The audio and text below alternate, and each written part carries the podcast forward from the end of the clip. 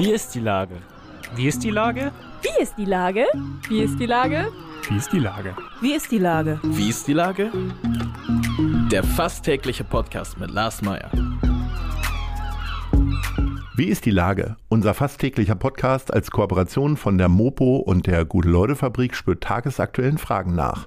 Seit 2020 kommen prominente Lenker und unbekannte Denker, also Barkeeper, Bäckerinnen oder Bürgermeister, knapp 15 Minuten zu Wort. Die Auswahl ist rein subjektiv, aber immer spannend und überraschend. Mein Name ist Lars Meyer und ich rufe fast täglich gute Leute aus Hamburg an. Unser Partner, der das diese Woche möglich macht, ist das Buch Seenotrettung von Tobias Schlegel. Über mehrere Wochen half Tobias Schlegel als Notfallsanitäter bei der Seenotrettung Geflüchteter vor der Küste Libyens. Und es wurde eine aufreibende Zeit für die Crew und ihn. Einfühlsam berichtete er aus dem Schiffsalltag und zeigt die Menschen um ihn herum, auch die Geretteten, die durch die Hölle gegangen sind und nun an Bord eine Zeit voller Hoffnung erleben. Jetzt im Buchhandel. Das war Werbung. Herzlichen Dank. Heute befrage ich den Gin- und Gewürzunternehmer Martin Spieker. Ahoi Martin. Ahoi Lars. Lieber Martin, du hast mit Knut Hansen Gin schon einmal eine gute Geschäftsidee gehabt. Jetzt forderst du das kaufmännische Geschick noch weiter heraus und bringst mit Potluck Gewürzmischungen heraus. War dir langweilig oder wirft Gin nicht genug ab? Weder noch. Ähm, wir sind immer für gute Ideen, für gute Produkte und ähm, als wir Idee zu Potluck hatten, da konnten wir gar nicht mehr Nein sagen. Da mussten wir es machen. Wie kommt man denn auf so eine Idee? Also es haben ja schon andere gehabt, ne? Also es gibt ja so die alteingesessenen wie Fuchsgewürze und dann gibt es noch wiederum aber auch die neueren, so diese mhm. Innenmarken wie äh, Ankerkraut und äh, ich weiß es nicht. Ich könnte jetzt noch viel mehr Werbung machen, aber wir wollen ja über eure reden. Ach, das ist, die Idee kam ehrlich gesagt aus unseren eigenen Bedürfnissen. Das heißt, wir saßen tatsächlich abends zusammen in der Küche, in unserer offenen Küche bei uns zu Hause. Äh, der Kaspar, meine Wenigkeit und unsere Freundin und haben gekocht. Und ähm, als der Blick dann eben über die offene Küchenzeile, ja, wie sagt man, hinwegging, sahen wir halt, dass eben wirklich keine Produkte oder keine, ja, doch keine Produkte, ob es jetzt Gewürze sind, ob es äh, auch andere Salze, Pfeffer sind auf der Küchenzeile standen. Und dann haben wir uns gefragt, warum gibt es keine Produkte, keine Gewürzmischungen, die so schön sind, dass man sie eben auf der offenen Küchenzeile ja, stehen hat. Und auf der anderen Seite, du hast es gerade schon angesprochen, haben wir einen Gin, den Knut Hansen Gin. Und interessanterweise benutzen wir für die Gewürze keinen einzigen anderen Lieferanten, als ähm, dass wir sie für den Knut Hansen Gin benutzen.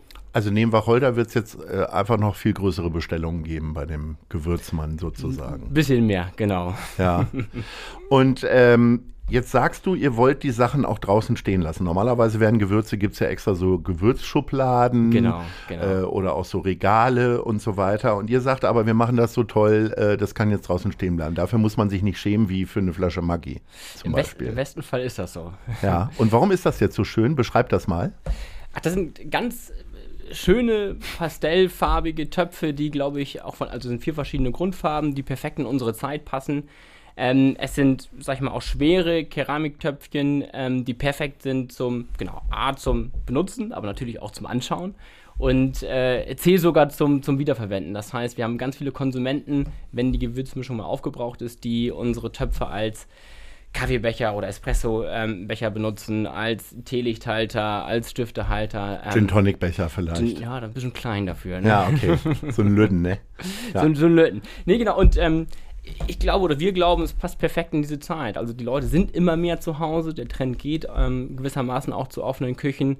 Ähm, Gerade jetzt in Corona-Zeit verbringt man mehr Zeit in der Küche als vielleicht noch vor, vor drei, vier Jahren und dementsprechend glauben wir auch, dass ähm, ja, die Gewürze dementsprechend auch perfekt in die heutige Zeit passen.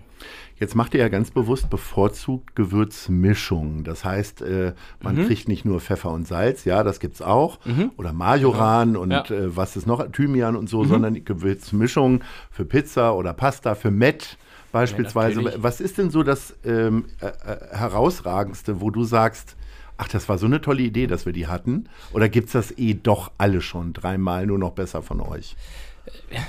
Ja, also tatsächlich laufen die, ich will nicht sagen Standard-Gewürzmischungen, aber die, die man kennt, tatsächlich auch am besten. Also wenn wir jetzt über eine Art Avocado-Gewürzmischung sprechen, Bruschetta-Gewürzmischungen, was übrigens mein Favorit ist, und auch andere, ähm, dann sind es die Gewürze, die eben tatsächlich auch am besten laufen bzw. verkauft werden.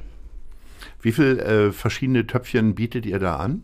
Genau, wir haben 40 verschiedene Gewürzmischungen in, ja, in, wir sagen vier verschiedenen Kategorien und dementsprechend auch vier verschiedenen Topfarben. So, das ist jetzt angelaufen und läuft super. Und ich meine, du kannst ja als Hamburger Kaufmann, kannst ja eigentlich, musst du ja mal zurückhalten und sagen, ja, ja, geht so, könnte besser sein. Oder was ist so deine Aussage? Nein, es läuft fantastisch, tatsächlich. Also wir wurden selber überrascht von dem ähm, Erfolg in den ersten drei Monaten. Ähm, Ob es jetzt, sag ich mal, offline oder online ist, ähm, die Leute haben uns wirklich die, die Türen eingerannt. Das äh, ist nach wie vor, und genau, es ist nach wie vor der Fall und das ist völlig verrückt für uns tatsächlich. Hätten wir nicht mitgerechnet. Was ist denn für Nachahmer, die jetzt vielleicht eine andere Geschäftsidee verfolgen wollen, was ist denn für dich so das A und O, so etwas dann auch zum Erfolg zu bringen? Also zumindest zum Vorläufigen bis heute. Ja, ich glaube, das ist, genau, das Konzept muss stimmen.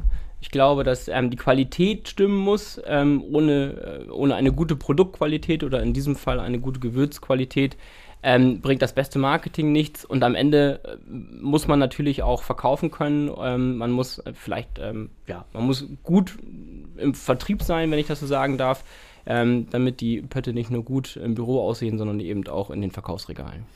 Knut Hansen ist ja jetzt auch gerade nicht ganz unerfolgreich, ist einer der erfolgreichsten Gins, die es in Deutschland gibt. Ähm, ja.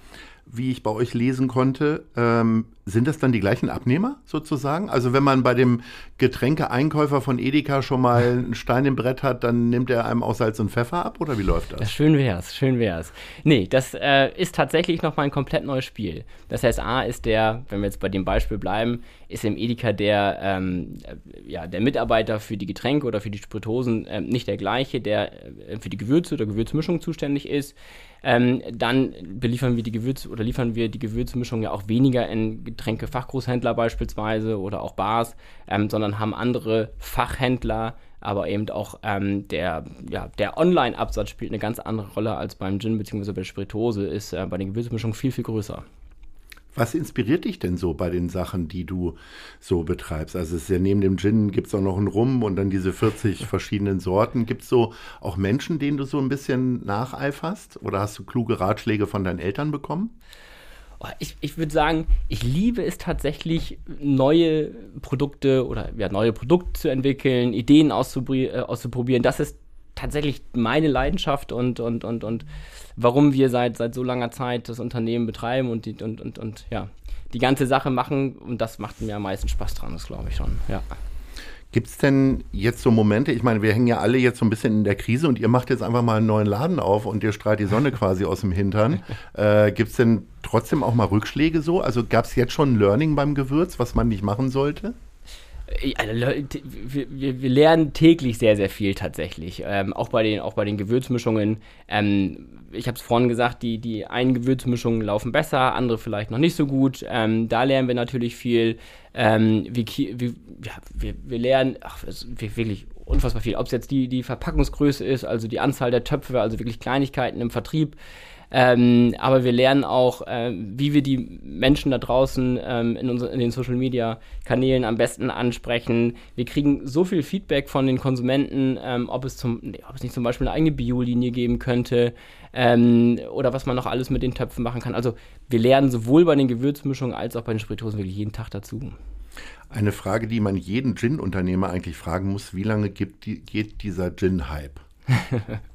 ja, gut. Ich glaube, hättest du mir die Frage vor zwei, drei, vier, fünf Jahren gestellt, dann, dann hätte ich, glaube ich, auch, äh, ja, hätte ich dir die gleiche Antwort gesagt. Ich glaube, dass, ähm, dass wenn eine Kategorie über zehn Jahre jetzt mittlerweile ähm, so erfolgreich ist, dann kann man irgendwann auch nicht mehr von, von, von Hype oder von Trend sprechen, dann ist sie einfach irgendwann fest verankert in der Spirituosenkategorie. Und das, das glaube ich tatsächlich.